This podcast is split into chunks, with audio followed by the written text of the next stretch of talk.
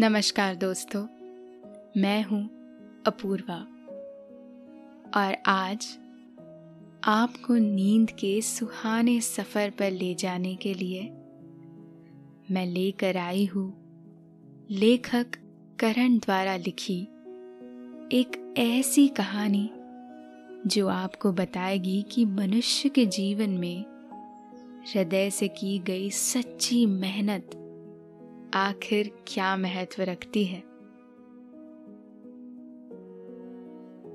दोस्तों, हमारे समाज में ऐसे कई लोग हैं जो ज़िंदगी जीने के लिए हमेशा शॉर्टकट, यानी छोटे रास्ते की तलाश में रहते हैं।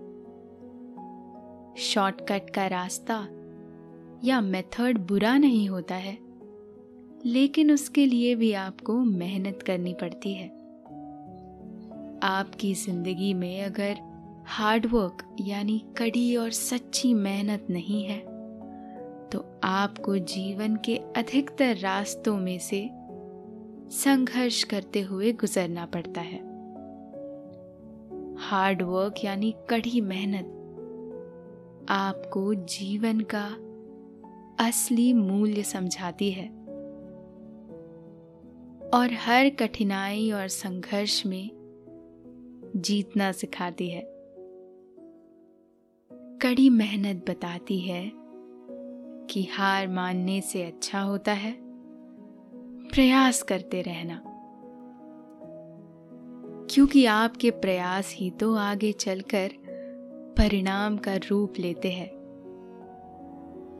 जैसे आज की कहानी में भोला राम किसान के साथ हुआ। भोला राम के पिता सीताराम भी एक किसान थे, जिनके पास अपने कई खेत हुआ करते थे। एक समय था जब वो सारी खेती खुद ही करते थे।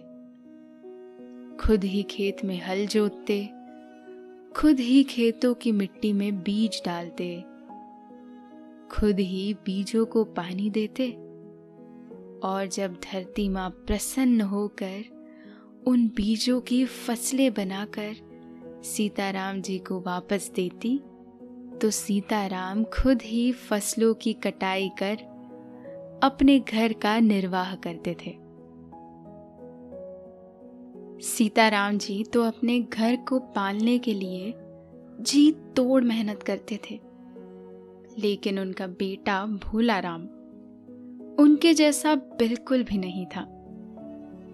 उसे मेहनत करना मानो आता ही नहीं था या यूँ कहे कि वो मेहनत करना ही नहीं चाहता था। ये देख सीताराम जी गाँव के आश्रम में स्वामी स्वरूपानंद जी के पास अपने बेटे की दुविधा को साझा करने के लिए गए। स्वामी जी ने सीताराम जी को क्या समझाया? और भोला राम का जीवन कैसे बदला? जानने के लिए सुनते हैं आज की कहानी। लेकिन उससे पहले आप अपने आसपास की सारी लाइट्स ऑफ़ करके आराम से लेट जाए। अपनी आँखें धीरे से बंद कर लीजिए। अब थोड़ा सा अपने शरीर को आराम दीजिए। थोड़ा और आराम। अपने शरीर को बिल्कुल ढीला छोड़ दीजिए। कोई टेंशन नहीं। कोई तनाव नहीं।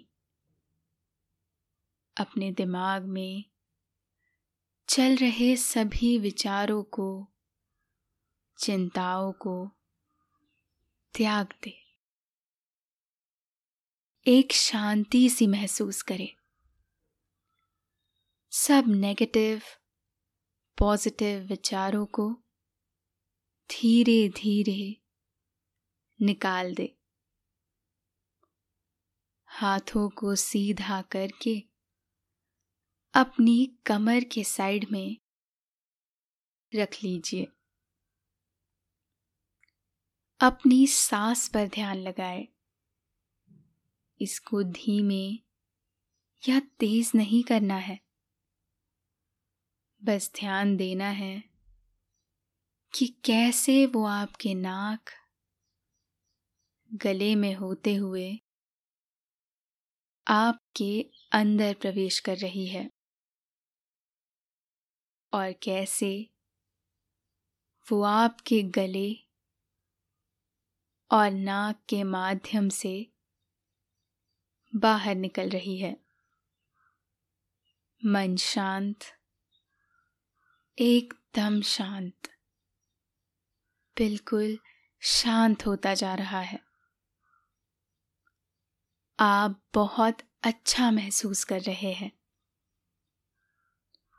खुद को काफ़ी हल्का काफ़ी हल्का फील कर रहे हैं। सब तरफ़ शांति ही शांति है। सुकून है। खामोशी है।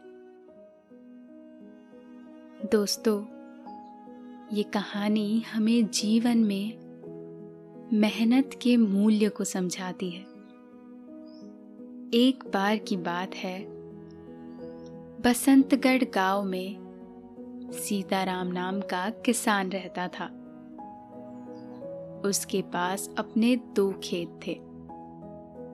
जिन्हें वो खुद ही जोतता, खुद ही उनमें बीज डालता, फिर खुद ही उन बीजों को पानी देता। और जब धरती के गर्भ से वो बीज फ़सलों के रूप में तैयार होते तो सीताराम किसान खुद ही फ़सलों की कटाई कर अपने परिवार का गुजारा करता था। उसकी मेहनत ऐसी थी कि वो अपने काम के लिए किसी पर निर्भर नहीं रहता था। गाँव वालों को भी सीताराम जैसे मेहनती किसान पर बहुत गर्व होता था। हर कोई जहाँ गाँव में सीताराम जैसी मेहनती किसान बनने की लालसा रखता तो वही सीताराम का इकलौता बेटा भोलाराम अपने पिता की छवि से एकदम विपरीत था। उसे ना तो मेहनत करना पसंद था और ना ही किसी की बात सुनना। उसके पिता। सीताराम जी उसकी इस हरकत से परेशान रहने लगे थे।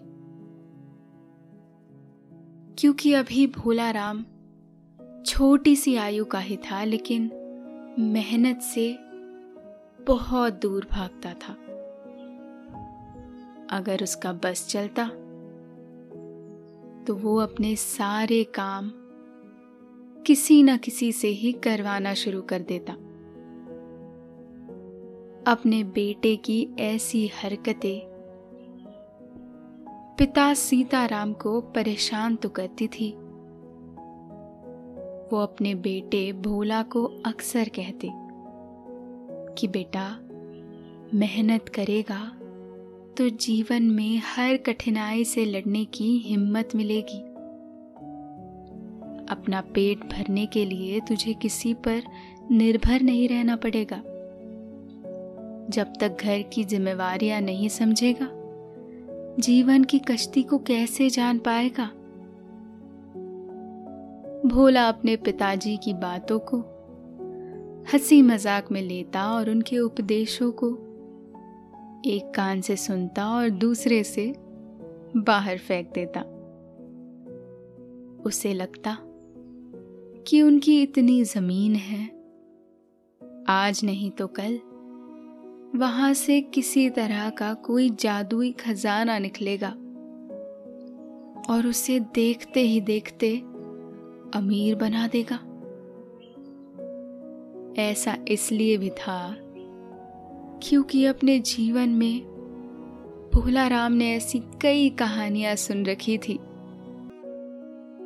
जहाँ ना चाहते हुए भी।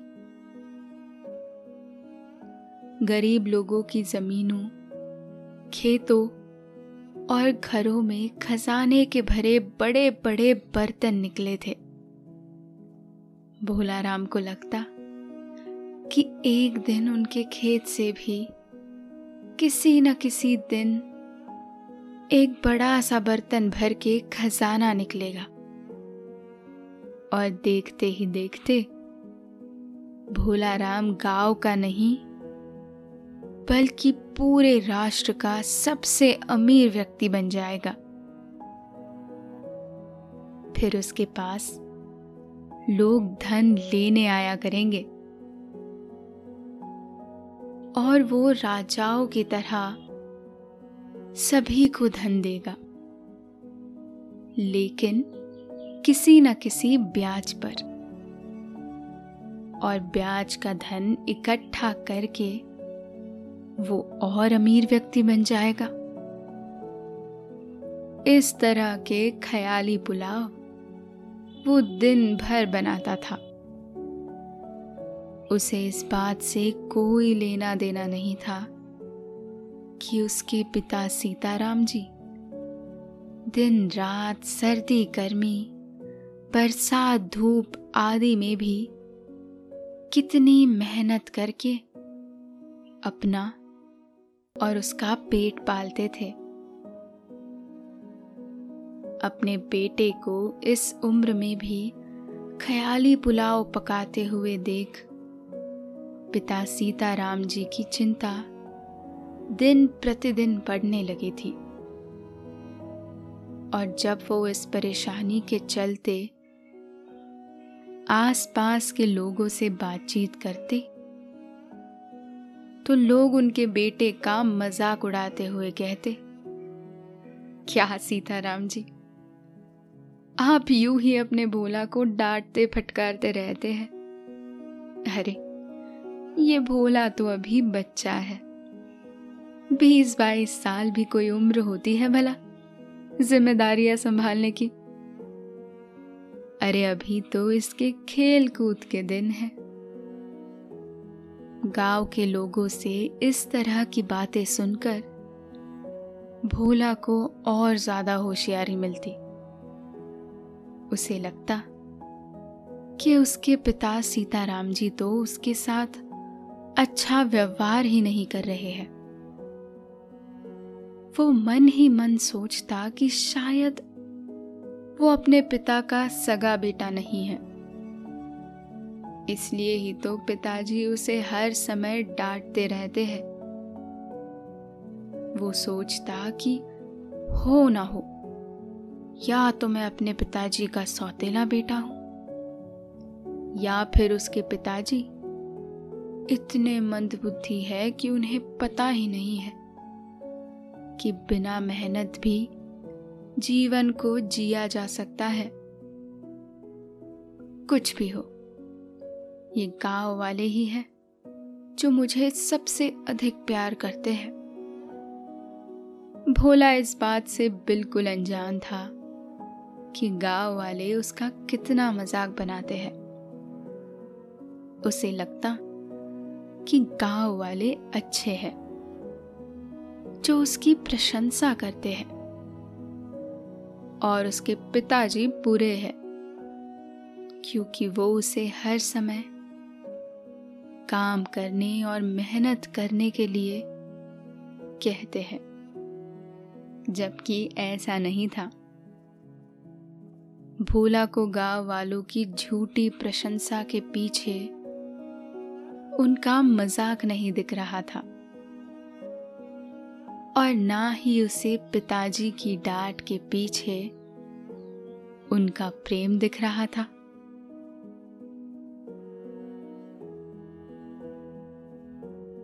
एक दिन भोला के पिताजी अपने बेटे की मेहनत ना करने की आदत से थककर गाँव के स्वामी स्वरूपानंद जी के पास गए।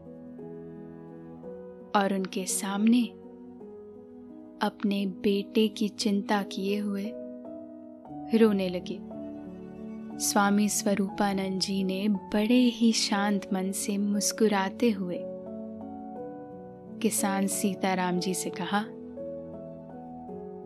वत्स सीताराम, केवल इतनी सी बात। तुम घबराओ मत, देखना। समय आने पर तुम्हारा पुत्र खुद ब खुद ठीक हो जाएगा। जिस दिन उसे मेहनत की शक्ति का एहसास हो जाएगा, उस दिन के बाद से वो किसी पर निर्भर नहीं रहेगा। बाकी तुम चिंता मत करो। परमात्मा सब अच्छा ही करेंगे। स्वामी जी से इतनी बात सुनकर सीताराम जी को कुछ चैन तो आया था, लेकिन फिर भी उनकी चिंता समाप्त नहीं हुई थी। आसपास के लोगों से फिर बात की। तो लोगों ने सुझाव दिया, सीताराम जी, अगर आप चाहते हैं कि आपका भोला जिम्मेदारियाँ संभालना शुरू कर दे। तो एक काम कीजिए, इसका विवाह कर दीजिए। जब पत्नी आ जाएगी तो सब ठीक हो जाएगा। लोगों की इस बात से सीताराम जी बिल्कुल भी सहमत नहीं थे।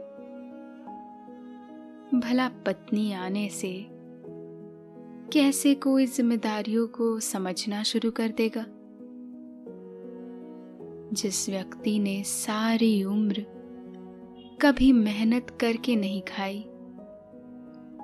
वो पत्नी के आने से कैसे एक ही दिन में मेहनती हो जाएगा? सीताराम जी भी मन ही मन चाहते थे कि उनके बेटे भोला राम का विवाह हो जाए। लेकिन अपने बेटे की हरकतें देख वो इस बात से घबराते थे। अब उनके दिमाग में इस तरह के विचार आ जा ही रहे थे कि एक दिन भोला ने खुद अपने पिता से कह दिया कि, बापू अब मेरी उम्र हो गई है। जितनी जल्दी हो सके मेरी शादी करवा दीजिए। मैं भी चाहता हूँ कि मैं अपनी नई ज़िंदगी की शुरुआत करूँ। बेटे भोलाराम की बात सुनकर पिताजी रुष्ट होते हुए बोले, भोले बेटा शादी तो तेरी आज ही मैं तय कर दू। लेकिन बहू को खिलाने के लिए तू काम क्या करेगा? कमाएगा क्या और उसे खिलाएगा क्या? ये सुनकर भोला ने कहा, बापूजी, जब शादी हो जाएगी तो कमाना भी शुरू कर दूँगा। खेतों में भी जाऊँगा। और काम भी करूँगा। लेकिन तुम पहले मेरी शादी तो करवा दो। भोला की बात सुनकर सीताराम जी के दिल में थोड़ी प्रसन्नता तो ज़रूर हुई। उन्हें लगा कि हो सकता है शादी के बाद भोला सुधर जाए। भोला गाँव के दर्जी रमाचंद जी की बेटी से बहुत प्रेम करता था। रमाचंद की बेटी शर्मिला भी भोला राम को मन ही मन प्रेम करने लगी थी। इसलिए सीताराम जी ने दोनों की बात को मानते हुए अपने बेटे की शादी करवा दी। लेकिन शादी के बाद भोला राम के हाल में कुछ बदलाव नहीं हुए। वो पहले भी मेहनत से भागता था और शादी के बाद भी वो मेहनत से भागता रहा। भोला राम की ऐसी हरकतें देखकर उसके पिताजी फिर से गाँव के स्वामी स्वरूपानंद जी के चरणों में हाजिर हो गए। उन्होंने स्वामी जी से कहा, प्रभु, अब तो भोला की शादी भी हो गई है। आखिर कब उसे मेहनत की आदत पड़ेगी? सीताराम की चिंता देख स्वामी जी ने कहा, वत्स तुम ऐसा करो, अब चार धाम की यात्रा कराओ। अंत में रामेश्वर जाना और वहाँ हमारे आश्रम में एक साल तक रुकना। जब तुम एक साल बाद घर आओगे, तुम्हारा भोला ठीक हो चुका होगा। एक और बात, जाने से पहले तुम किसी को बताना मत कि तुम कहाँ जा रहे हो। सीताराम जी को स्वामी जी की बात थोड़ी अजीब तो लगी, लेकिन उनके आदेश को ईश्वर का आदेश समझकर सीताराम जी अगले ही दिन गाँव से सूरज निकलने से पहले ही गायब हो गए। अगले दिन। सीताराम के गायब होने की खबर। गाँव में हवा के साथ साथ फैलने लगी। स्वामी जी भोला को देखकर ही समझ गए कि वो उनके पास क्यों आया है। उन्होंने भोला को सांत्वना देते हुए कहा चिंता मत करो भोला राम तुम्हारे पिता ईश्वर की दया से जहाँ भी है, सुरक्षित है। और वो अपना काम समाप्त कर, जल्द ही वापस आएँगे। भोला राम जानता था कि स्वामी जी कभी झूठ नहीं बोलते।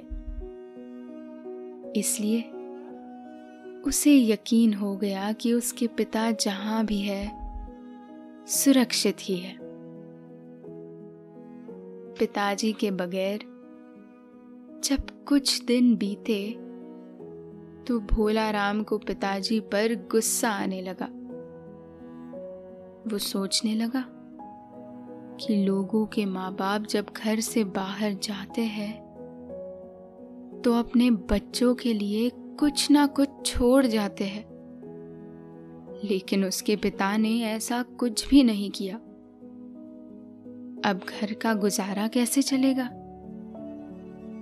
दूसरी ओर भोला राम की पत्नी जल्द ही भोला राम के मेहनत ना करने की आदत को जान चुकी थी। इसलिए वो भी अपनी ये दुविधा लेकर स्वामी जी के पास गई। स्वामी जी ने उसे कहा, कि पुत्री, तुम्हारे भाग बदलने वाले हैं। तुम कल सुबह अपने पति के साथ यहाँ आना। स्वामी जी की बात सुनकर पत्नी अगले दिन भोला राम को लेकर उनके पास पहुँच गई। भोला राम को देखकर स्वामी जी ने कहा, वत्स, तुम्हारे खेत में खजाना दबा हुआ है। तुम चाहो तो उसे ले सकते हो स्वामी जी की बात सुनकर भोला राम के मन में मानो खुशी के लड्डू फूट रहे थे। वो खजाना लेने के लिए राज़ी हो गया। लेकिन जैसे ही वो खेत की मिट्टी खोदने के लिए जाने लगा, स्वामी जी ने उसे रोकते हुए कहा, पुत्र, लेकिन एक समस्या है। यदि तुम पूरे मन से मिट्टी नहीं खोद पाए तो सारा खजाना मिट्टी हो जाएगा। फिर क्या था? खजाने की लालच में भोला राम ने पिताजी का फावड़ा उठाया और चल पड़ा खेत की जुताई करने। दो दिन तक सारे खेत की जुताई करने के बाद जब भोला राम के हाथ कुछ नहीं लगा तो वो निराश हो गया। उसे लगा कि उसने खेत की खुदाई पूरे मन से नहीं की है। वो निराश होकर रात में घर लौट आया। पीछे से स्वामी जी ने खेत में बीज बो दिए और भोला राम की पत्नी ने खेतों में पानी देना शुरू कर दिया और फिर देखते ही देखते खेतों में डाले हुए बीज, कुछ ही महीनों में लहलहाती फ़सल बनकर सामने आए। जब भोला राम को इस बात का पता चला तो वो अपना खेत देखने के लिए खेत में आ गया और लहलहाती फ़सलों को देखकर उसे बहुत खुशी हुई। उसने तुरंत फ़सलों की कटाई शुरू कर दी। और देखते ही देखते बहुत सारा धन अर्जित कर लिया। जब उसने इन सब कामों को खत्म करके स्वामी जी से पूछा कि ये सब कैसे हुआ तो स्वामी जी ने कहा, मैंने कहा था ना तुम्हारे खेत में खजाना दबा हुआ है।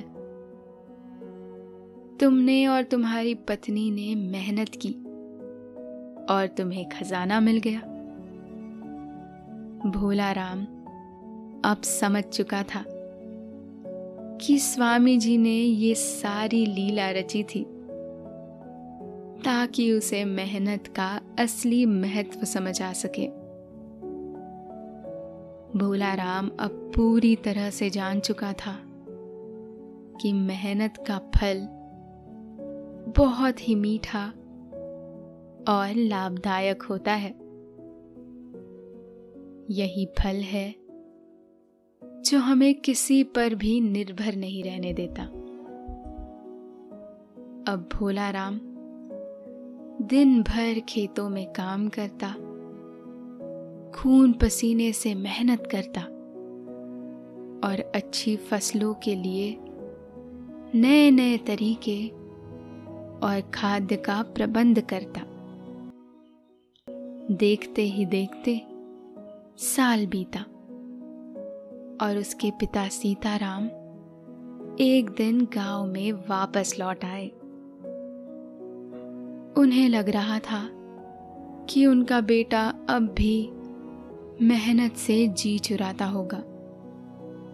लेकिन जैसे ही वो खेत से होते हुए घर जा रहे थे तो उन्हें खेतों में उनका बेटा भोला काम करता हुआ दिखाई दिया, जिसे देखकर वो प्रसन्न हो गए। भोला भी इतने दिनों बाद अपने पिता से मिलकर फूला नहीं समाया। पिता ने खुशी से पूछा, भोला बेटा, मिल गया तुम्हें खजाना? इस पर भोला ने उत्तर दिया, पिताजी, खजाना तो कब से खेतों में ही गड़ा था। बस, मुझे निकालना अभी आया है। तो दोस्तों, देखा आपने किस तरह मेहनत का महत्व जानने के बाद भोला राम ने अपनी ज़िंदगी बदल दी। दोस्तों, आपने ये कहानी सुनी। अब आप काफ़ी अच्छा महसूस कर रहे हैं। और आपको नींद आ रही है। निंदिया रानी धीरे धीरे आपको सुला रही है। आपकी आँखें भारी हो रही है। आप नींद के आगोश में समाते चले जा रहे हैं। समाते चले जा रहे हैं। शुभ रात्रि।